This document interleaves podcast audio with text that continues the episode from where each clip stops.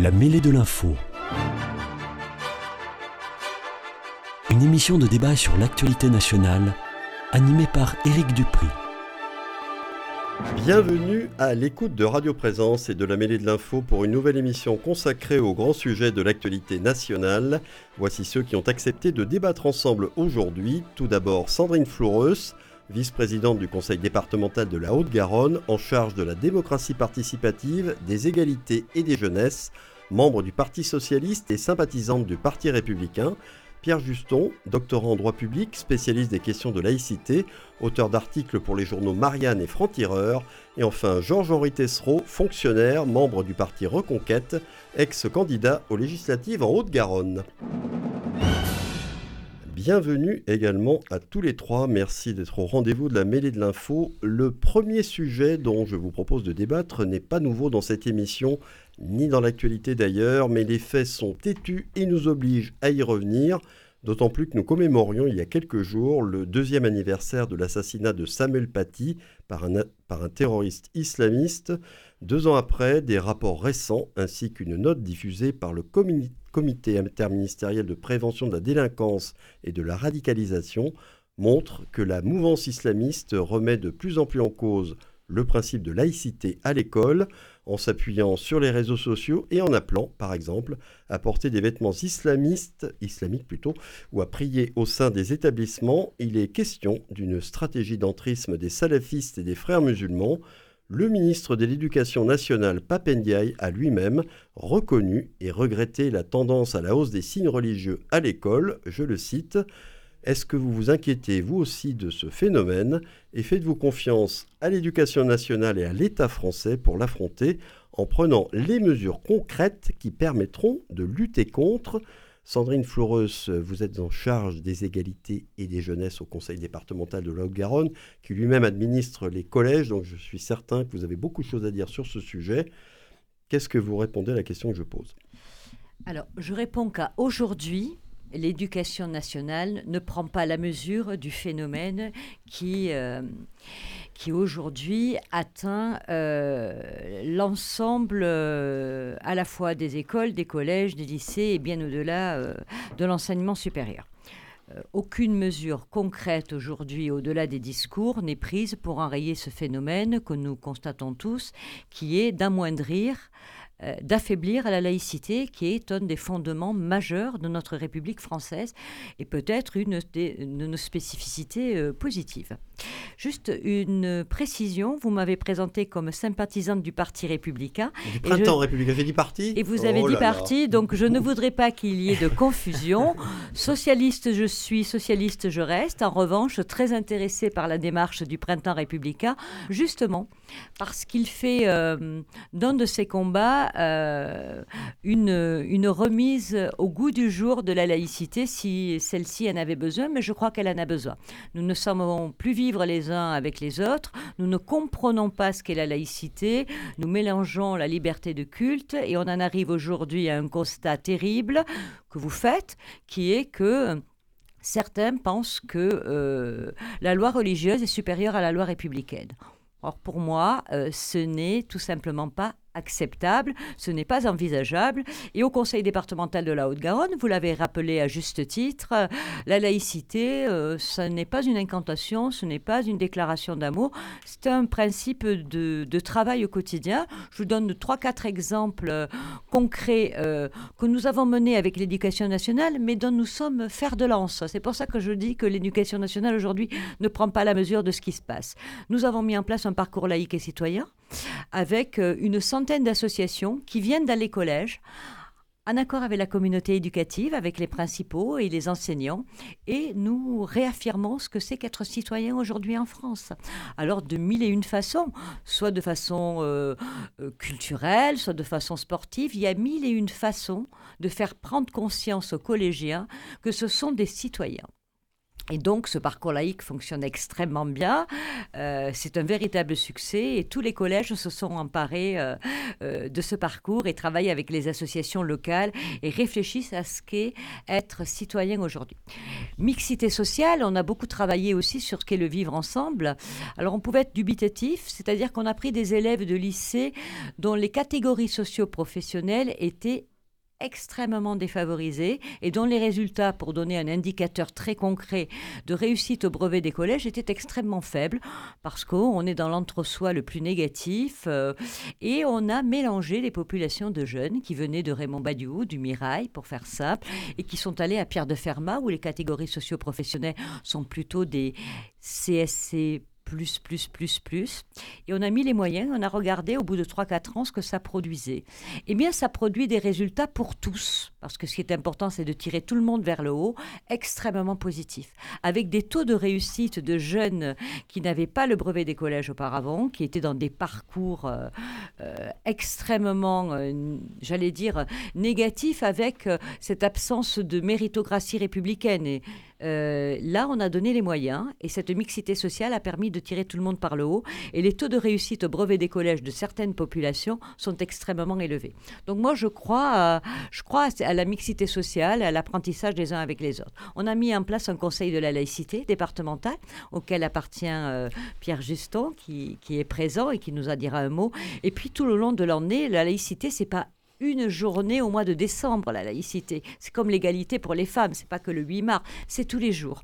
Donc les chemins de la République, c'est un travail au quotidien dans toutes nos politiques publiques pour expliquer ce qu'est la laïcité, pour expliquer ce qu'est être citoyen aujourd'hui en France. Ce que vous voulez dire aussi, c'est que lorsqu'il y a une volonté politique, on peut effectivement lutter contre, entre autres, l'entrisme islamiste euh, dans les collèges et les lycées, l'éducation nationale en général, dans l'institution scolaire et qu'on peut obtenir des résultats, vous, vous revendiquez des résultats concrets, en tout cas pour ce qui a été fait au Conseil départemental de la Haute-Garonne dans les collèges. Euh, Georges-Henri Tessereau, après l'intervention de Sandrine Fleureuse, sympathisante du printemps républicain, je vous présente toutes mes excuses. Euh, qu'est-ce que vous pensez, vous, de, des effets d'annonce qu'il peut y avoir euh, d'une part de, de la part de l'État français et de l'éducation nationale pour lutter contre la hausse des signes religieux qui sont souvent quand même, il faut bien le dire, plutôt islamiques à l'école, et euh, l'entrisme de certaines associations, confréries, comme les frères musulmans ou les salafistes. Alors déjà, merci. Je, tiens à vous, à vous, remercier de m'avoir invité. Comme vous le savez, Reconquête, euh, au plan régional, fait l'objet d'une une ostracisation qui fait qu'on n'a pas souvent le micro. Donc je tiens à vous rendre hommage à ce sujet. Parlez bien en face du micro. Voilà. Bon. Euh, pour ce qui concerne la confiance que je peux avoir dans Papendia et dans le gouvernement en général, vous devez bien vous douter que dans le cas de l'engagement que j'ai pris, euh, c'est justement parce que je ne fais pas confiance ni au gouvernement d'avant, ni à celui-là, et encore moins à Papendiaï, que je me suis engagé euh, chez Reconquête. Avant d'en arriver à, préciser les, tenants, les aboutissants de la politique de Papendiaï à ce sujet, je voudrais qu'on revienne sur les termes euh, que vous employez dans votre euh, question, et notamment l'entrisme islamique. Euh, on a affublé le, la religion islam en France de ce suffixe isme pour lui donner une toute autre définition que celle qui vaut quand on dit christianisme, judaïsme, bouddhisme, taoïsme. L'islamisme, c'est l'islam en action. Pour moi, islamisme et islam, c'est la même chose. Hein. Euh, veux, je, le rapport Aubin qui est sorti en, 2004, vous dites que c'est relativement nouveau, ça n'est pas nouveau du tout. Déjà en 2004, le rapport Aubin. Euh, non, moi j'ai dit que c'était pas nouveau, justement, le sujet n'était pas nouveau, il a déjà été abordé dans cette émission, il revient une nouvelle fois parce que, bon, bah, Mais, malheureusement, euh, l'actualité fait que. Voilà, enfin, c'est le, terme poussé islamiste. Hein. La poussée islamiste, elle existe depuis euh, une trentaine d'années. Poussée hein. par rapport à... Oui, ça n'arrête pas de pousser, si on peut, on peut, on peut le dire comme ça, si vous euh, voulez. J'ai amené des, extraits pour ne pas trahir euh, la pensée du rapport Robin. il parlait déjà d'une démission gouvernementale qui laissait les, Il y a près de 20 ans. Il y a près de 20 ans. Près de 20 ans qui laissait les enseignants face à eux-mêmes. il, dénonçait déjà l'entrisme de l'islam au niveau de l'école primaire, avec une, une, une période post-ramadan qui était, pendant le ramadan et après le ramadan qui était infernale à tenir, hein. dépression des familles, etc., etc. La volonté de se séparer des mécréants et surtout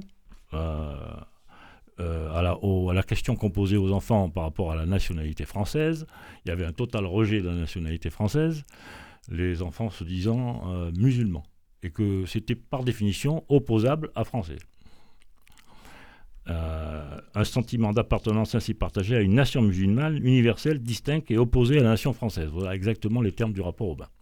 Donc c'est pas nouveau c'est tellement euh, pas nouveau que euh, la, période sur laquelle porte le rapport romain est, est antérieure de 10 ans. Donc ça fait plus de 30 ans, au moins, qu'on est confronté à ce, problème. Rien, non seulement rien n'a été fait, mais le, gouvernement a été complice. Les gouvernements successifs en ont été complices. Depuis 30 ans, selon vous. Hein, au minimum, au minimum depuis 30 ans. Voilà. Donc je constate qu'il y a des initiatives de, bonne foi euh, au conseil départemental, euh, mais on ne prend pas la, mesure du problème. Ce et ce ne sont pas des initiatives euh, simplement régionales ou locales qui pourront régler le problème. Il y a une prise de conscience au niveau national, et ça passe par une remise en question du poids de l'islam, et pas seulement des poussées islamistes, du poids de l'islam dans la société française. Est-ce que c'est compatible avec nos principes républicains et est-ce que c'est compatible avec la France et pas simplement avec la laïcité? Ces islamistes, comme vous dites, pensent que la laïcité est notre faiblesse justement. Donc ils, se targuent de, se servir de la laïcité et des droits de l'homme pour justement combattre les droits de l'homme. Donc il faut revoir absolument notre politique à cet égard et euh, avoir une réflexion qui dépasse le cadre, euh, avoir une réflexion philosophique du poids de l'islam dans les sociétés modernes. Donc, en France en particulier. Donc vous n'accordez aucun crédit au gouvernement actuel, à l'État, il y a quelque chose qui sonne, il y a un téléphone qui sonne, je crois que c'est le vôtre d'ailleurs, il, il sonne pas, il vibre. Il vibre en tout cas, voilà. Euh, donc vous n'accordez aucun crédit au gouvernement actuel. Écoutez, Papendia, il est allé aux États-Unis. Et euh, euh, aux dirigeants de l'éducation nationale, au ministre en particulier. Voilà. Donc je, je, me demande si la nomination de Papendia n'est pas une provocation d'ailleurs, à cet égard. Alors, Pierre Juston qui va passer au troisième après ses deux premières interventions. Je ne sais pas si vous pouvez en faire une synthèse. En tout cas, quel est euh, votre avis personnel euh, sur d'abord la situation telle qu'elle est? Est-ce que vous voyez aussi une vraie poussée islamiste à l'intérieur de l'école qui s'accentue d'année en année? Est-ce que vous accordez du crédit à l'État français, donc à nos dirigeants actuels et à aux dirigeants d'éducation nationale, le ministre lui-même en premier, pour lutter contre cette évolution, contre cette tendance Bien, bah, vous savez, Chérec, c'est parce que je suis issu du Parti Socialiste que je suis un fanatique de la synthèse, sans mauvais jeu de mots. Mais euh, pour autant, euh, il y a un certain nombre de choses qui ont été dites avec lesquelles je suis d'accord, et puis beaucoup de choses qui ont été dites avec lesquelles je suis absolument en désaccord.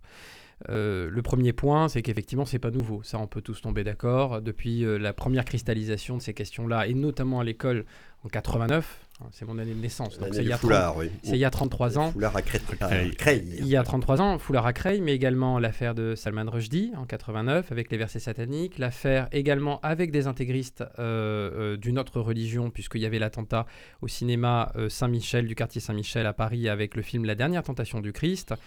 ce qui va me permettre de, de, donner quelques éléments, notamment de désaccord avec ce qui vient de dit juste avant.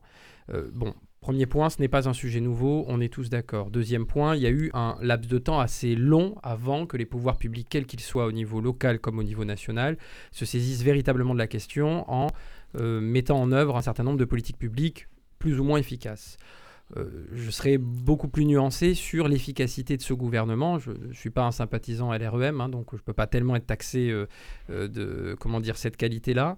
mais en l'occurrence, sous le ministère de Jean-Michel Blanquer, avec qui je suis en grave désaccord sur sa vision de l'école sur un certain nombre d'autres points, eh ben, il se trouve qu'il y a eu quand même un courage politique sur ces questions-là. Déjà, dans toutes les académies, il y a eu des équipes qui ont été faites. Alors d'ailleurs, l'Académie de Toulouse était une académie qui était un peu en avance sur son temps concernant les questions de laïcité et de valeur de la République. Et aujourd'hui, bon an, mal an, ça fonctionne quand même assez bien, en tout cas en termes de remontée. Euh, effectivement, Jean-Pierre euh, qui est quelqu'un avec qui je travaille par ailleurs, euh, avait tiré la sonnette d'alarme il y a longtemps. Mais on ne peut pas dire que rien n'a été fait, en tous les cas, dans le dernier quinquennat au niveau national. De la même manière, et je ne suis pas un grand fan de l'Observatoire de la laïcité, hein, je ne suis pas particulièrement connu pour ça, pour avoir signé des pétitions pour qu'il soit remplacé, chose qui a été faite. il y a eu quand même des choses qui ont été faites à ce niveau-là au quinquennat encore avant, c'est-à-dire celui de François Hollande. Mais ça n'était pas suffisant, ça nous sommes d'accord. Alors le phénomène qu'on voit arriver, c'est toujours évidemment l'école ou le sport, parce qu'il y a des questions qui concernent le sport, où il y a cet entrisme islamiste euh, et je dis bien islamiste, je vais revenir sur ce point-là, euh, qui, euh, qui, qui, qui, est présent. Pourquoi? Parce que ça touche la jeunesse, et parce que tous les islamistes, quand on voit l'histoire du GIA en Algérie ou dans d'autres pays, et ils sont malins, ils savent très bien là où il faut taper. Là où il faut taper, c'est là où il y a l'école, là où il y a les nouvelles générations. C'est d'ailleurs ce que les républicains je dis bien les républicains de la Troisième République, lorsqu'ils ont voulu faire la loi de séparation des églises et de l'État, ils ont commencé par faire la séparation des écoles et de l'État avec les lois Ferry. Et c'est pas pour rien, c'était effectivement parce que c'est ici que se joue quelque chose de, particulièrement important. Et donc, si on revoit revenir des abayas, si on revoit revenir des vêtements religieux qui ne sont pas forcément islamistes, euh, mais qui sont des vêtements religieux extrêmement prosélytes parce que extrêmement visibles, eh bien, ce n'est pas euh, anodin on serait dans la théorie du complot de dire que euh, on sait d'où ça vient précisément, euh, comment, pourquoi. Moi, j'enquête là-dessus pour Franc-Tireur et puis d'autres journaux. Euh, on ne le sait pas encore. Par contre, ce qu'on sait, c'est qu'évidemment, toutes les associations islamistes, quelles qu'elles soient, elles soufflent sur les braises et elles encouragent les jeunes filles à aller désobéir à la loi de 2004, à aller porter des abayas, à aller faire œuvre effectivement de prosélytisme, y compris à la cantine ailleurs. voilà. C'est pas non plus un phénomène qui touche tous les élèves. C'est pas non plus un phénomène qui touche tous les établissements, il faut euh, proportion garder. Le point sur lequel je voudrais... Excusez-moi, quand vous dites tous les élèves, ça veut dire que ça ne touche pas tous les élèves de confession musulmane. Bien sûr, oui, pardon, vous avez raison. Alors, ça, ne touche pas tous les élèves tout court et ça ne touche pas tous les élèves de confession musulmane. Et c'est là où je vais être en grave désaccord avec ce qui a été dit avant. Euh, pour euh, monsieur qui représente euh, donc Reconquête. J'ai entendu le candidat Zemmour pendant la présidentielle dire justement qu'il ne faisait pas de différence entre l'islam et l'islamisme. Bah, c'est à mon avis un propos extrêmement grave et je vais vous dire, je pense que Reconquête, c'est l'autre bout de la barbiche des islamistes pour une raison très simple. C'est l'autre bout de la barbiche parce que en essentialisant l'islam, en essentialisant une religion, comme vous, auriez pu le faire avec la religion chrétienne par ailleurs, ou avec la religion juive ou n'importe quelle autre religion, vous faites fi d'une complexité de ce qu'est une religion. Euh, ici, on est sur une radio euh, chrétienne. Euh, les chrétiens savent très bien qu'il n'existe pas la religion catholique, la religion protestante comme un monolithe. Il existe une religion et il y a diverses interprétations qui peuvent exister.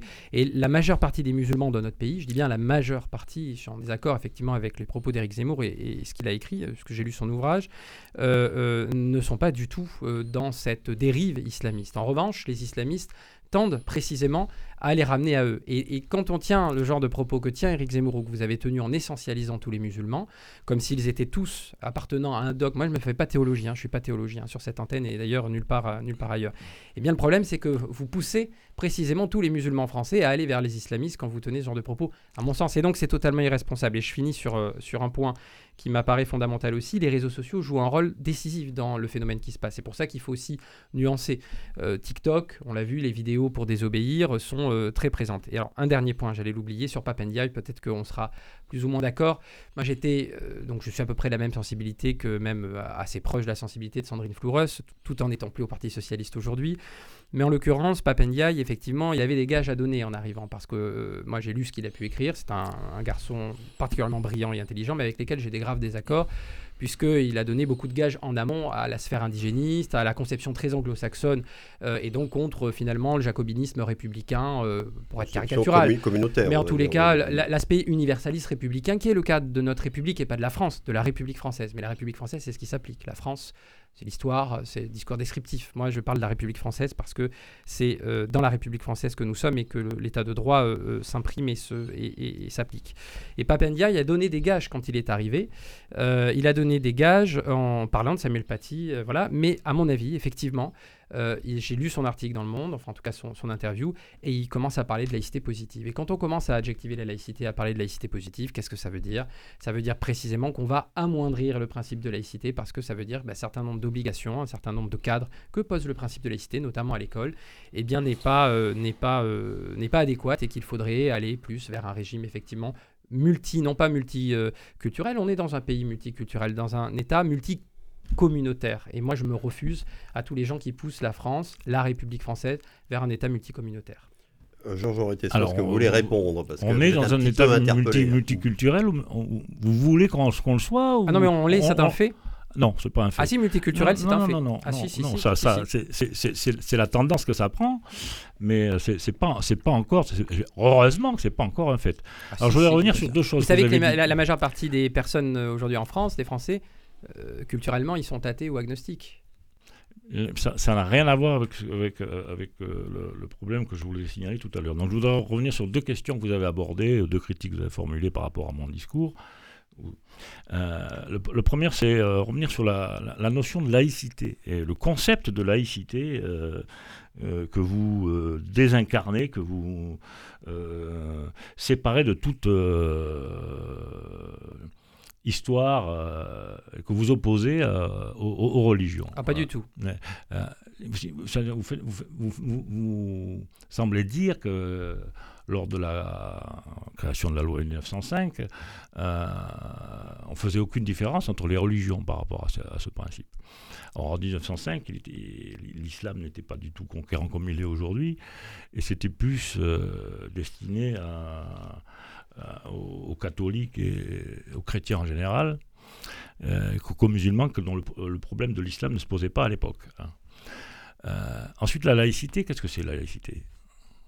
C'est la, sécularisation euh, d'un principe judéo-chrétien. Hein. Euh, la laïcité, c'est Jésus. Bah oui, c'est oui, c'est rendez à Dieu ce qui est à Dieu et César ce qui est à César. La laïcité n'est pas apparue ailleurs dans, autre, dans aucune autre culture qu'une culture judéo-chrétienne. Elle est même poussée à l'extrême en France. Mais ce n'est pas en Turquie, il y avait une laïcité qui était bien plus forte. Mais vous dites une bêtise, c'est pas grave. non, non, non, non, ça, ça, a duré longtemps, vous avez vu ah, je vous dis pas le contraire. Ah, je vous dis qu'à l'époque d'Atatürk, la laïcité, elle existait. Ah, c'est pas un pays de culture chrétienne. C'est donc une exception. Aujourd'hui, vous voyez, Erdogan, vous allez lui demander s'il est, s'il est laïque. Ça, on est bien d'accord. Ah, voilà. Lui qui dit qu'il faut coloniser, coloniser l'Europe avec le ventre de, des femmes des musulmanes. Voilà. Donc euh, la laïcité, c'est tout sauf euh, désincarné par rapport à une religion particulière qui est la religion judéo-chrétienne. Donc dire euh, que la France s'arrête à la République française, c'est contraire à, et à, l'histoire et à la logique même de la laïcité. Pour ce qui concerne l'essentialisation des musulmans, vous m'avez mal écouté, je n'ai pas parlé des musulmans, j'ai parlé de l'islam. Donc l'islam, c'est un corpus juridico-politique, c'est aussi euh, une spiritualité. Donc, euh, moi, je pose, le, je pose le livre qui euh, matérialise l'islam, qui s'appelle le Coran. J'ai le droit de poser un livre sur une table. Bien sûr, vous êtes littéraliste, ça arrive et, à tout le monde. Et de, et, de, regarder ce qui est écrit dedans. Et de mmh. demander aux gens qui veulent vivre en France, de leur, de leur demander simplement est-ce que tu vas appliquer certains des principes qui sont dans ce livre? Bien sûr. Par exemple, le fait de, de battre sa femme ou de de, considérer que tous les non-musulmans sont des mécréants, etc. etc. Euh, est-ce que vous contestez l'existence de ce livre Absolument et la, la, possibilité de, le citer Je ne veux pas essentialiser les, musulmans. je, parle jamais des individus. Il suffit parce que les individus, les musulmans, il, suffit que je, parle des musulmans pour que effectivement je rencontre un musulman, un l'heure qui va me dire, vous savez, moi je suis musulman par tradition. Hein. je dis que je suis musulman, mais en vérité, j'applique rien. Ce que je constate, c'est que ce que je constate, c'est que dans les jeunes générations. Hein, euh, plus on régénère les générations, plus on a une revendication, comme le disait Madame tout à l'heure, de la supériorité de la charia par rapport aux lois de la République. Voilà. Alors, et ça, c'est essentialisé personne. C'est un constat. Et chez, les jeunes. De, je partage le constat, je l'ai écrit, vous savez, il n'y a pas de problème. Donc, donc c'est ça qu'il faut combattre. Et vous dites aujourd'hui. Mais, mais, pas en combattant, en disant nous sommes les héritiers d'une France chrétienne contre une France qui serait musulmane parce que. eux, ils se, eux, ils se pensent, ils se pensent eh ben, héritiers. Soyez plus malin qu'eux. non, mais non. Il faut fourbir ses armes par rapport à ça. Ah, donc, ça vision Ils se disent héritiers d'une tradition islamique qui, qui, a vocation à combattre la, chrétienté. Bon, il ne faut pas que ça vire à un seul dialogue entre Pierre Juston et Georges-Henri Tesson. On a bien compris, je pense, le désaccord que vous avez sur cette question. Sandrine Floreuse, vous vouliez intervenir? Je voulais intervenir sur, euh, sur une des causes qui fait qu'aujourd'hui la religion euh, et tout le monde l'a dit, euh, prend corps euh, de manière assez euh, incroyable chez, chez les jeunes générations. Je crois que une des grandes lacunes de l'éducation nationale et depuis certainement euh, quelques décennies, donc euh, je prends ma part de responsabilité en, en, tant que femme de gauche, hein, c'est l'appauvrissement, euh, et c'est pas une anecdote, c'est pas un accessoire, ce que je veux dire, l'appauvrissement du vocabulaire. La façon dont on apprend à lire, dont on apprend à écrire, ou la façon dont on n'apprend plus à lire et à écrire. Aujourd'hui, les jeunes générations euh, ont un vocabulaire, euh, les dernières études le montrent, d'une pauvreté extrême. Et qu'est-ce que cela induit? Cela induit aussi une pauvreté de la pensée et une pauvreté dans la capacité à s'exprimer et à comprendre les phénomènes de plus en plus complexes qui sont aujourd'hui dans nos sociétés. Donc on a... Euh, on a aujourd'hui des jeunes qui ont une capacité à comprendre la complexité du monde qui fait que il est beaucoup plus facile et pardon, on est ici, de se réfugier vers euh, la, pensée, la croyance plutôt que la pensée, vers euh, une forme de ce qu'on pourrait appeler euh, la spiritualité, qui est quelque chose de noble et qui peut être extrêmement réfléchi par ailleurs, contrairement à tout ce qui peut être de l'ordre du raisonnement, de l'ordre de la connaissance. Et tout ça est très lié. Moi, je crois que l'éducation nationale aujourd'hui n'apprend plus, n'apprend plus la base et n'apprend plus à réfléchir. Et donc, les phénomènes de croyance dans un monde euh, que l'on voudrait binaire, euh, et notamment euh, dans la façon dont on dont on travaille les, religions. Et alors là, il n'y a pas que la la religion, euh, euh, il n'y a pas que le Coran qui aujourd'hui est dévoyé, il y a d'autres religions. Moi, je vois des, catholiques intégristes aujourd'hui euh, manifester. Je me pose la question du rôle de l'éducation nationale et de sa capacité à donner des outils de connaissance, de compréhension et de libre arbitre. Et le véritable enjeu de l'éducation nationale, il n'est pas simplement sur une religion qui aujourd'hui fait des dégâts. Moi, ça ne me pose aucun problème de le constater. C'est dans les solutions où je pense que l'éducation nationale et le rôle de notre nouveau ministre, brillantissime par ailleurs, il a un rôle de remettre de la connaissance et de remettre du libre arbitre dans la tête de nos jeunes citoyens. Alors, je voudrais poser une question puisque vous abordez ce sujet. Il y a des voix euh, à droite et à gauche d'ailleurs, qui dénoncent la situation que nous venons d'évoquer, la poussée islamiste à l'école depuis des années, et qui accusent l'éducation nationale et l'État français de n'avoir rien fait jusqu'alors pour s'y opposer, par déni, par lâcheté, par crainte aussi des accusations en islamophobie et au nom du pas faire, il faut pas faire de vagues. Est-ce que vous partagez ce jugement, ce jugement? Est-ce que vous êtes plus nuancé, Pierre Juston? Je partage totalement ce jugement. Ça fait des années que je le partage et que je me fais même menacer de mort et ça m'est arrivé quelques fois euh, et c'est pas très très agréable par des islamistes. Donc de ce point de vue-là, moi, je n'ai pas de leçon à, recevoir en termes d'islamisme, enfin en termes de problématiques d'islamisme, parce qu'on on a été un petit nombre à gauche, avec Laurent Bouvet notamment, le printemps républicain, et puis d'autres, à le dénoncer depuis très longtemps. Donc j'ai pas de difficulté à le dénoncer. Je pense qu'effectivement, une partie de la gauche a des grandes difficultés à le dénoncer aujourd'hui, et justement se part derrière cette, ce, concept fumeux d'islamophobie que je dénonce très régulièrement et depuis très longtemps, euh, qui empêche effectivement un certain nombre de gens d'agir, de réagir à, des choses auxquelles ils auraient dû réagir depuis très très longtemps. la difficulté, pour répondre vraiment très rapidement à votre question, à mon avis, c'est plutôt la machine éducation nationale. C'est-à-dire que quand on a vu le ministre Blanquer, encore une fois avec qui j'ai eu des désaccords sur sa politique euh, éducative, mais sur d'autres plans. Euh, sur ce plan-là, j'étais assez d'accord avec sa vision des choses et, son action. Euh, essayer de remuer la machine précisément, y compris dans les académies. Ça n'a pas toujours fonctionné parce qu'au sein même de l'éducation nationale, il y a aussi un débat. Maintenant, il y a des jeunes profs d'une nouvelle génération qui n'ont pas du tout la même conception, la même vision que je dirais, pour être caricatural, des hussards noirs de la République qui étaient bien les hussards noirs de la République. Euh, ça commence à dater, hein, parce que... Bah, peut-être, bien sûr, mais les il y derniers en a... spécimens du il genre, y en a... moi je les ai connus quand j'étais à l'école primaire. Il y en a encore. Il y en a encore, il y en a encore, et même dans les nouvelles générations. Mais c'est vrai que beaucoup d'enseignants, beaucoup d'assistants d'éducation, beaucoup de chefs d'établissement, euh, je pourrais euh, pas citer tous les agents euh, du service public d'éducation, mais qui sont sur le terrain n'ont pas toujours la même vision, à mon avis, qu'ils devraient avoir. Et donc évidemment, bouger cette machine-là de l'éducation nationale, qui est une très grosse machine, c'est très difficile. Et je pense qu'il ne faut pas se mettre la tête dans le sable. Le phénomène qui est en train d'arriver est très grave parce que c'est une remise en cause de la loi de 2004 qui était un acquis qui avait été voté de manière à peu près unanime. C'était la droite hein, qui l'avait fait voter, mais qui avait été voté de manière unanime de, pratiquement tous les bancs de, de, de, l'hémicycle. Et je pense que là, il y a cette, cette, cette attaque qui est faite, qui est faite un peu partout sur dans d'autres domaines, mais à l'école, c'est encore plus grave qu'ailleurs. J'ai toujours écrit, j'ai toujours dit. Et donc je pense qu'il ne faut pas se cacher la tête dans le sable et, pas être lâche par rapport à cette situation, évidemment. Alors, les, solutions, c'est quoi les solutions? Pas face la formation, à, la formation, à, ce phénomène Parce que, euh, bon, euh, est-ce qu'il existe déjà dans la loi aujourd'hui les moyens nécessaires? Il suffit de les appliquer, d'avoir le courage de les appliquer, ou est-ce qu'il faut envisager aussi de nouvelles mesures Je ne sais pas, par exemple la suppression des aides scolaires euh, ou même des allocations familiales aux parents d'élèves qui ne respectent pas les règles ou qui même menacent les enseignants? Alors vous, Jean-Jean est-ce que vous seriez très radical? Radical, ça, veut, redire revenir aux racines. Donc, de ce point de vue-là, euh, alors, prenons-le dans l'acception. Mais je voudrais, je voudrais, rebondir juste en 30 secondes sur les, les, effectivement le rôle de l'école et l'importance de la formation. Je suis tout à fait d'accord avec ça. Euh, si on parle de grands remplacements, comme on n'hésite pas à le faire à, Reconquête, et moi en particulier, je pense qu'effectivement, c'est la conséquence d'un grand déclassement d'abord. On n'en serait pas là si effectivement euh, on apprenait encore quelque chose à l'école. Donc ça, ça c'est pour vous, rejoindre les, les, points de vue qui ont été émis sur, euh, sur cette question. Euh, quant à la, aux solutions à trouver, euh, il faut commencer par couper le robinet.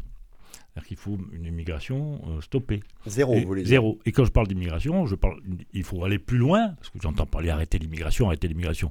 De quelle immigration? Arrêter l'immigration arabo-musulmane et africaine. C'est surtout celle-là qu'il faut arrêter. Ensuite, effectivement, euh, pour ceux qui sont là et qui, ont, qui sont scolarisés, qui ont, ou pas encore la nationalité française, oui, euh, au minimum, les privés de toutes les allocations, euh, dès, que, les principes républicains ou, le, droit en général, et encore a fortiori s'il y a des infractions ou des dégradations, sont commises, au minimum. Mais euh, il faut commencer par euh, couper le robinet. Bon, vous, c'est ce que vous appelleriez euh, vraiment jouer sur les causes. Les causes pour vous, c'est l'immigration débridée, l'immigration massive. C'est toujours les mêmes. Ouais, c'est ce que pour vous, c'est bon. Sandrine Floreuse, ah. quelles seraient les solutions à mettre en place pour lutter contre la poussée islamiste dans les écoles Alors vous, vous vous allez plus loin, la poussée euh, des signes religieux de manière générale. Euh, est-ce qu'il faut, est-ce qu'il y a la loi existe? Il y a, des lois qui existent, il suffit de les appliquer, d'avoir le courage de les appliquer, ou est-ce qu'il faut prendre de nouvelles mesures? Moi, je crois que euh, tout existe dans la loi, mais dans la loi de 1905. Simplement, nous ne l'appliquons plus. Vous avez parlé de, de, courage ou d'absence de courage. Je voudrais juste vous donner un exemple. Le, l'établissement scolaire où était Samuel Paty devait porter son nom. Oui. Ça a été abandonné. Alors, euh, ça a été abandonné parce qu'il y a de la pression, parce qu'on a, on a soulevé l'argument de dire que ça allait créer un traumatisme aux élèves. Je crois que ça s'appelle de la lâcheté. Si vraiment on avait été un tant soit peu courageux, un tant soit peu républicain, et si on avait appliqué la loi euh, de séparation de l'Église et de l'État, au-delà de l'état de droit, bien évidemment, qui est la colonne vertébrale, eh bien, cet établissement scolaire s'appellerait Samuel Paty. Il faut du courage pour appliquer nos principes républicains et tout est dans la loi de 1905.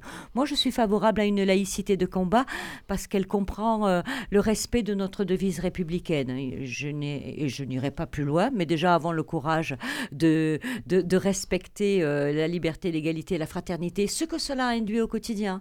Vous parliez des, des signes religieux vestimentaires, il est hors de question que cela puisse rentrer dans des établissements scolaires. Moi, je suis pour une laïcité de combat. Je pense que l'espace public doit être un espace où les citoyens sont apaisés, sans tension. Aujourd'hui, les religions génèrent de la tension entre, euh, entre les citoyens. Moi, je suis pour que dans l'espace public, nous soyons des citoyens et avoir une réflexion euh, sur toutes les formes de signes religieux dans l'espace public. En parlant de courage, je voudrais vous soumettre un fait. C'est une déclaration récente, c'était sur France TV Info. David Dinota, un auteur qui a écrit un livre sur l'assassinat de Samuel Paty, Et il a rappelé lors d'une interview qu'un dépôt de plainte était effectué par la famille Paty contre l'éducation nationale et le ministère de l'Intérieur, mais qu'aucun juge d'instruction n'est saisi pour faire en sorte que les responsables de la non-protection de l'enseignant répondent de leur gestion. Alors effectivement, bon, on rend un peu partout à Samuel Paty, on donne son nom à des rues, à des places, mais on a l'impression, hommage lui a été rendu, mais justice ne lui a pas été rendue, et à sa famille non plus. Les responsabilités de l'institution scolaire n'ont pas été clairement établies dans cette affaire. Est-ce qu'il ne faut pas y voir malheureusement un mauvais signe pour l'avenir, Pierre Juston Si, bien sûr, c'est ce que je disais. Moi, je suis, assez d'accord avec ce que vient de dire Sandrine Flores. Le courage, le courage, c'est déjà la base. Si effectivement il n'y a pas de courage politique, le courage d'appliquer la loi, ne serait-ce que d'appliquer la loi, le courage pour des citoyens à un moment donné qui ne sont pas satisfaits que des euh, personnes publiques n'appliquent pas la loi aussi euh, de le mettre euh, au devant de la scène. voilà, si ce courage-là n'existe pas, ça ne fonctionnera pas. Après, je, reviens quand même un peu sur les causes parce que ça me semble important et les pardon les solutions à trouver à ces causes. La formation me semble décisive. La formation, elle est ridicule, et je le sais pour intervenir dans le champ de la formation, mais elle est, elle est pas ridicule. Vous en de la formation des enseignants et, la formation du de, personnel, tous les agents du personnel de l'éducation nationale, de, tous les agents publics en général. Et puis au sein de l'éducation nationale, effectivement, elle n'est pas suffisante. Je sais qu'il y a beaucoup de moyens qui ont été faits, que le bureau de la laïcité du ministère de l'Intérieur, donc ce qui a remplacé l'observatoire, est vraiment au travail, que les académies euh, se débrouillent comme elles peuvent avec les moyens qu'elles peuvent pour faire la formation, mais en réalité, ça n'est pas suffisant. Tous les assistants d'éducation, les pions dont on parle jamais, qui sont devant les élèves, pas seulement pendant une heure ou pendant deux heures, mais dans la cour de récréation, pendant le repas, etc., doivent être formés. On doit aussi faire le ménage au sein de l'éducation nationale. Il y a des gens qui, qui ne doivent pas pouvoir travailler au sein de l'éducation nationale. Ça peut paraître paradoxal aujourd'hui où on cherche des gens parce qu'il y a une crise de vocation et aussi parce que les salaires sont trop bas. Euh, par rapport à un certain nombre d'autres professions. En tout cas, moi, c'est ce que je pense pour l'éducation nationale. Et un dernier point, avec lequel peut-être sans doute tout le monde sera d'accord autour de la table, je pense qu'il y a une crise de l'autorité. De manière générale dans notre société, mais dans l'éducation nationale, bah, malheureusement, ça porte ses fruits pourris. C'est-à-dire que le fait qu'il n'y ait plus d'autorité, ni des maîtres de reconnaissance d'autorité par les élèves et par les nouvelles générations, eh bien, font qu'elles se sentent autorisées de faire un certain nombre de choses. Et alors là, c'est très compliqué à remettre en œuvre, mais si on lit bien le rapport Robin et un certain nombre d'autres rapports, celui de Gilles Clavreul, ou je pourrais citer d'autres, qui ont fait beaucoup de rapports euh, sur les questions de laïcité, euh, auxquels j'ai par ailleurs parfois contribué, je pense que la question de l'autorité, elle est centrale. Elle est centrale et je vais même aller un peu plus loin. Je sais qu'on traite de réactionnaire quand je dis ça, mais moi, euh, c'est pas mon problème. Je pense qu'il faudrait remettre au sein des établissements scolaires, et parce qu'il y, a aussi, ça règle aussi des problèmes socio-économiques. J'ai travaillé au lycée Fermat, je sais de quoi je parle là-dessus. Il faudrait remettre la blouse. Et c'est pas grave, pas je pense qu'il faudrait remettre la blouse. Moi, je suis favorable effectivement, ce qui est une blouse, c'est pas une uniformité totale, mais qui est une blouse qui est un vêtement de travail pour les élèves qui ne sont pas dans un lieu comme un autre quand ils sont à l'école et quand ils viennent étudier. Et sur cette proposition-là, moi, j'ai toujours défendu, je me suis toujours fait traiter de réactionnaire sur ce plan. Je pense que c'est très, je pense que c'est très important. On n'appartient pas pour autant à la même sensibilité politique. mais, voilà, bon, même club, pas tout à fait au même club. vous savez que, de, même que dans, il y a plusieurs demeures dans la maison du père, y avoir plusieurs demeures dans la maison de la République. Bon. non, effectivement, je partage totalement cette, euh, cette proposition. Je voulais même revenir sur ce que, ce que madame avait dit. À un moment donné, vous avez évoqué la, la montée des revendications religieuses. Euh, enfin, à part l'islam, j'en vois pas, moi. Euh, ou alors c'est très anecdotique. Aujourd'hui, c'est l'islam qui revendique sa supériorité et, certains de ses représentants euh, par rapport aux, lois de la République. Je vois pas. Ce que vous voulez dire, c'est que les manifestations les plus violentes viennent de ce côté-là. C'est ce que vous voulez dire peut-être. Oui. Enfin, moi, je, trouve qu'il y a. des... vois pas d'autres. Il y a euh, des radicaux dans, dans, toutes les religions et à Toulouse, on a des écoles de, de, de confessions euh, diverses qui s'ouvrent régulièrement parce qu'on on, y apprend. Vous pensez qu'il y a la porte ouverte je, je, pense qu'il y a des brèches dans lesquelles tout le monde s'engouffre. Oui, c'est bien dommage parce que on ne parle que des radicaux et jamais de, tous les modérés qui, qui ont cette liberté bien évidemment totale de culte. En tout cas, à Radio Présence, vous l'avez remarqué, nous donnons la parole à tout le monde. C'est vrai. Nous allons arrêter là pour ce premier débat, même s'il reste ouvert, bien sûr. Pause avant de reprendre nos, nos échanges dans une vingtaine de secondes pour le deuxième débat de cette émission. Restez bien à l'écoute de Radio Présence. À tout de suite.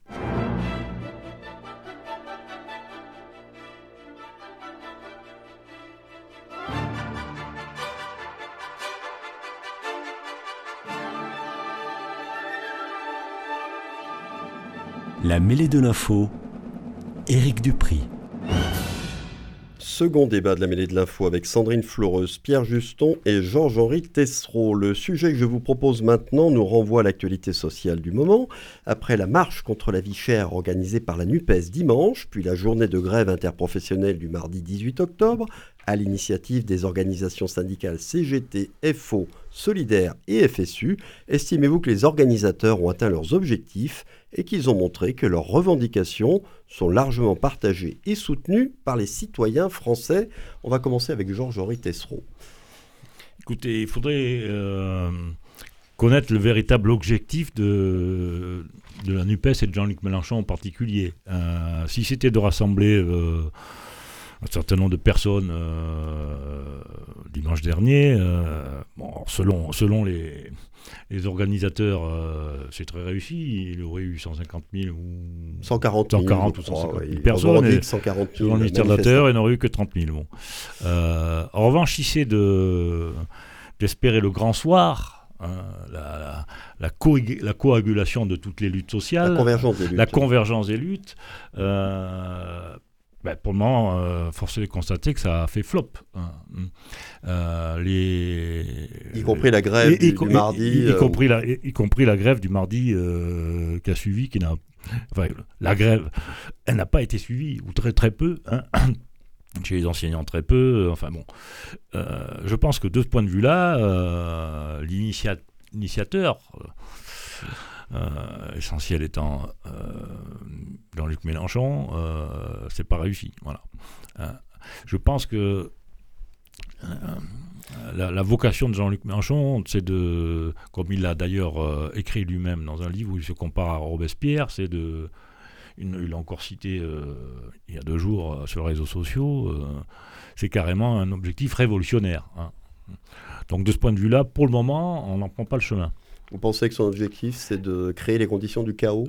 Ah, il cherche le coup. Ah, moi, je pense qu'on le voit tous les jours à l'Assemblée nationale. Hein. il cherche le coup de poing, il cherche. Euh, le, le, le, effectivement la, le blocage du pays, le blocage euh, du pays, la, la, tout, tout, tout, exacerber toutes les tensions qui, qui traversent la société française, voilà, ouais. tout, ce qui peut euh, justifier euh, une, une, violence physique et morale euh, dans le débat politique. Voilà.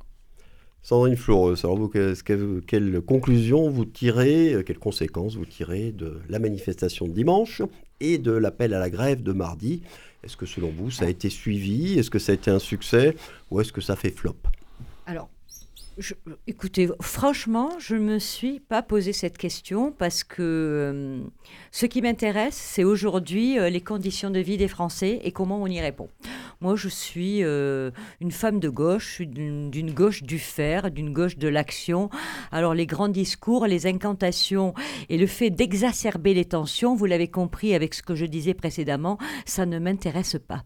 Euh, je suis pour une gauche qui travaille, qui a l'humilité mmh. de mmh. penser qu'elle n'a pas la vérité révélée et qu'elle peut aller euh, trouver des compromis sociaux avec des gens très différents.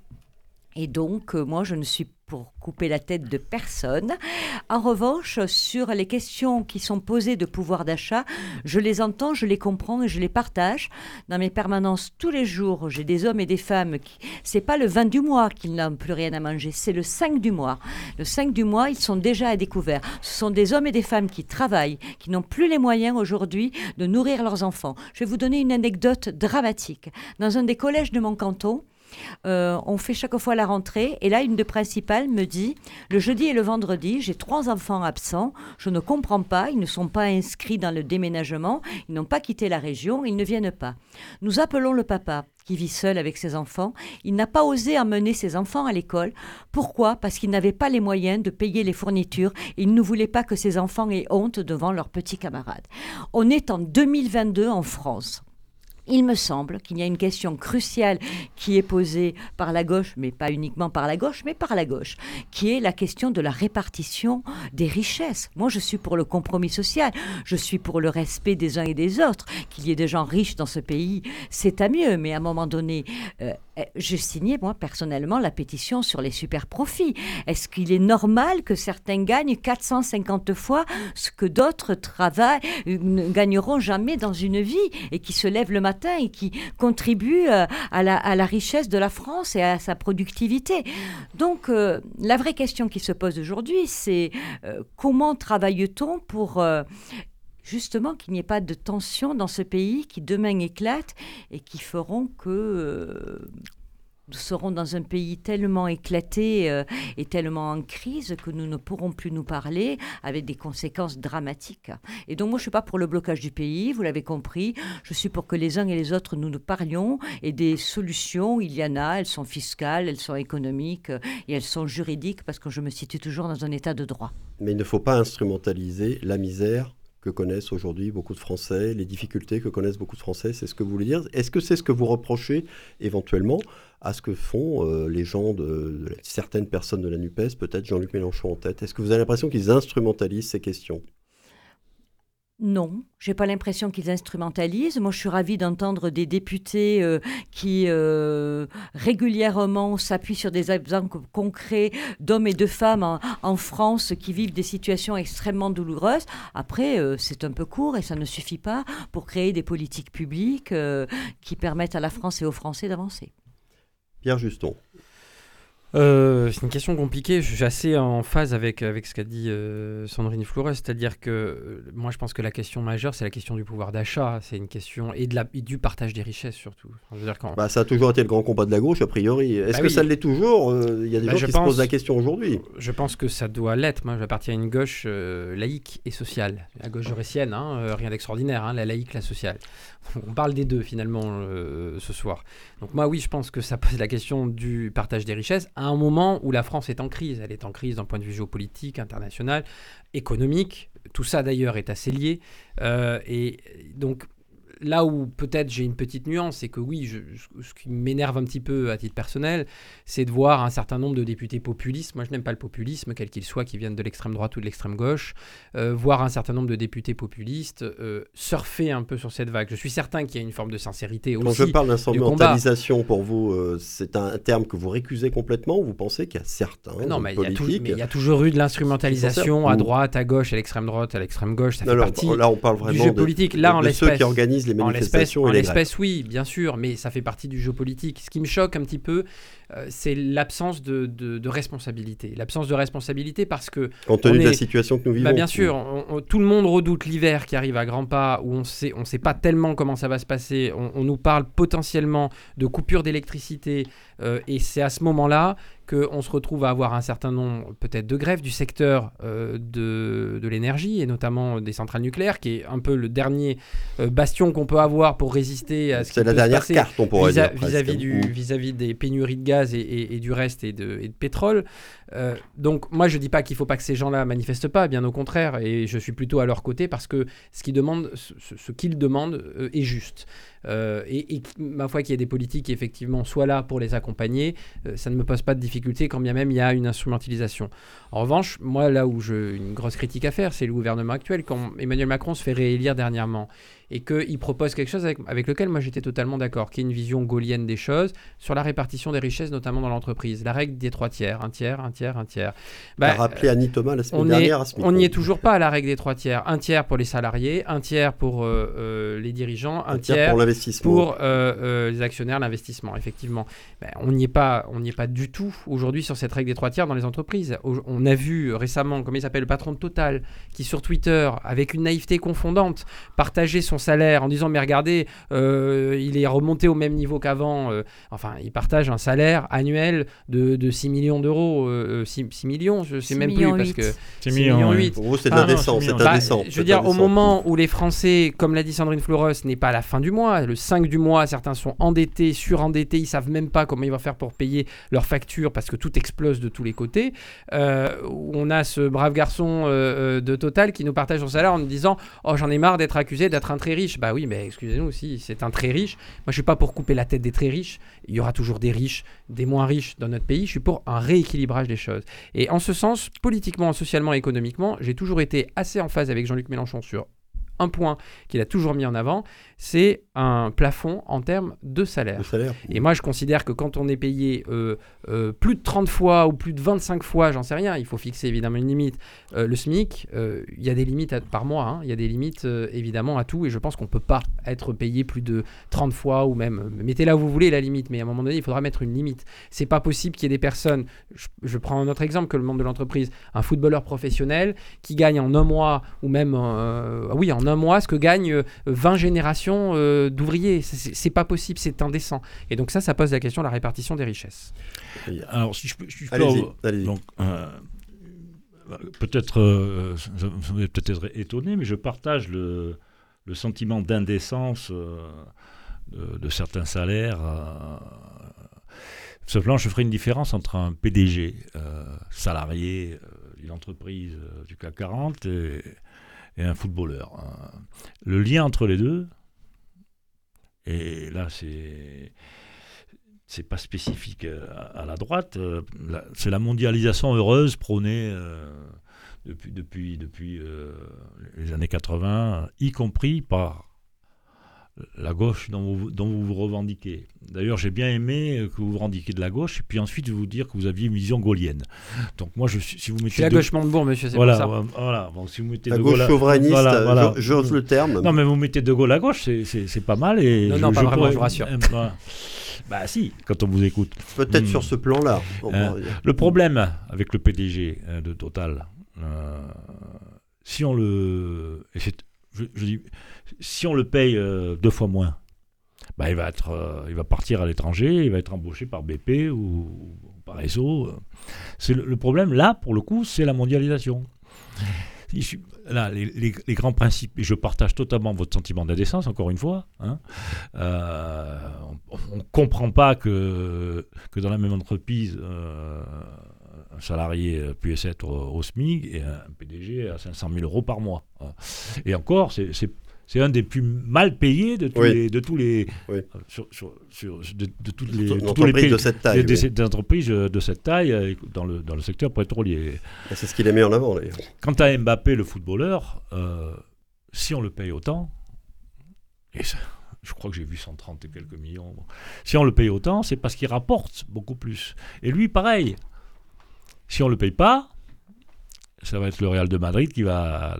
non, Donc le problème, c'est la mondialisation débridée à laquelle vous, quand je dis vous, la gauche en général, euh, À un moment donné, a, a- a- s'est converti euh, dans les années 80 à- à- après avoir promis le grand, le grand soir socialiste. Euh, Sandrine Floreuse, vous avez l'impression que la- une certaine gauche est un peu coupable dans cette histoire ou pas du tout? Coupable de ne pas vouloir partager les Non, profits? d'avoir, c'est à un moment donné converti, je- je- je- euh, En en ce moment, D'avoir je- oublié un peu, Je suis euh, dans un univers où, celui qui est responsable de tous les maux euh, euh, pour la gauche, c'est François Hollande. Je rappelle que dès qu'il a été élu, euh, c'est un des premiers dans sa politique fiscale à vouloir taxer les salaires de plus d'un million d'euros à Oui. 75%. Et donc, euh, voilà, moi, le, la mondialisation débridée, je suis pour une mondialisation régulée, la mondialisation heureuse aujourd'hui, comme le capitalisme, produit de l'inégalité et je crois qu'on a une véritable réflexion, justement quand on est de gauche, à, réfléchir sur ce que veut dire effectivement, moi je suis pas une souverainiste, je suis une européenne convaincue, mais tous les mots aujourd'hui sont vidés de leur sens. Parlons de choses extrêmement concrètes, réfléchissons. Et effectivement, euh, le souverainisme a du sens même dans une Europe euh, Ah ouais, fédérale. ça fait du bien. Je- Ah, je- bon, alors Jean-Jean Rittesson, moi Je, je suis pas souverainiste, ça dépend comment on l'entend. C'est hein. ça, oui, oui, voilà. oui, mais, la euh, sémantique là aussi- euh, là aussi, il faudra- être chaque fois précisée. là aussi, il faudra Il y a pas de préciser, nuance de c'est- souverainisme, en même hein, temps, cher il il Éric faudra Dupré. préciser les termes. Il faudra préciser les termes, je suis d'accord. J'entends que vous. On, va clore la discussion euh, sur ce second sujet. Euh, Vous avez très peu de temps pour vos coups de gueule ou vos coups de cœur du jour. Donc soyez rapides, je vous donne 30 secondes chacun. Jean-Jean Rittesseau, je- vous allez commencer votre euh, coup de gueule peut-être. euh, écoutez, euh, j'ai pas très, j'ai pas réfléchi vraiment à cette question. Coup de gueule, coup de gueule. euh, ben, la présidente de la Commission européenne qui appelle, qui appelle à ne pas faire la paix en Ukraine. Voilà. Ouais. Voilà. Il faut, il faut, il faut surtout pas, surtout pas de cesser le feu. dites-moi si je me trompe, si j'ai rêvé. hein. Elle, elle- elle a- Bah, n'est pas la seule. euh, elle a- euh, je pas une si elle l'a dit en ces termes, mais oui. Voilà, aussi, au- au- voilà, voilà, voilà un, un coup de gueule, si vous voulez, un coup de gueule. On peut développer, mais euh, il y, a- il y a des- il y a des tas d'autres raisons. Pierre Alors, Juston. Alors moi, c'est euh, cette personne, ou, ou- je sais pas comment on dit son prénom, Wam, Wai- Wayam, je sais pas, euh, Berouna, qui est une enseignante et une élue, euh, qui a lancé euh, ce dimanche, donc le jour anniversaire de la mort de Samuel Paty, une table ronde avec toute la sphère indigéniste et des racistes d'extrême gauche, ce qui s'appelle scolarisation islamophobe. Je trouvais que c'était plus qu'indécent et que c'était dégueulasse. Voilà. On en Et donc, revient je à notre pense que cette- sujet. Bien sûr, et je pense que cette personne devrait être sanctionnée euh, par l'éducation nationale. Elle est sortie de son devoir de réserve en faisant ce qu'elle a fait, en critiquant son institution d'ailleurs en tant que fonctionnaire. Et ce n'est pas parce qu'elle est élue, elle, elle est élue d'une petite ville qu'elle peut tout se permettre. Et je trouve que c'est vraiment dégueulasse de faire cet événement-là avec des gens qui n'ont jamais euh, défendu ce que l'on doit défendre, euh, quelque chose sur la scolari- une scolarisation islamophobe, en dénonçant l'islamophobie d'État. Voilà, c'est insupportable. C'était le coup de gueule de Pierre Juston. Sandrine Fleureuse, coup de cœur, coup de gueule, vous avez 30 secondes. Que des coups de cœur et si vous me permettez un peu d'autopromotion, euh, un coup de cœur sur ce qu'on appelle la démocratie participative. Samedi, au conseil départemental, on crée la plus grande assemblée citoyenne de France avec 162 citoyens au Garonnais qui vont venir débattre à côté de notre assemblée. C'est un coup de cœur parce qu'ils seront présents et je crois que la démocratie locale va être réenchantée et ça fait du bien pendant les... euh, vu les temps qui courent. Allez vous renseigner sur le site du conseil départemental Oui. de l'Haute-Garonne pour en savoir plus. C'est la fin de ce 89e numéro de la mêlée de l'info. Un grand merci à vous trois d'en avoir été les invités. Tous mes remerciements également à Coraline Camebrac à la réalisation. Podcast disponible et téléchargeable dès maintenant sur le site de Radio Présence. Merci à tous nos auditeurs de leur fidélité à notre écoute. Je vous donne rendez-vous la semaine prochaine pour la 90e émission de la mêlée. À bientôt donc.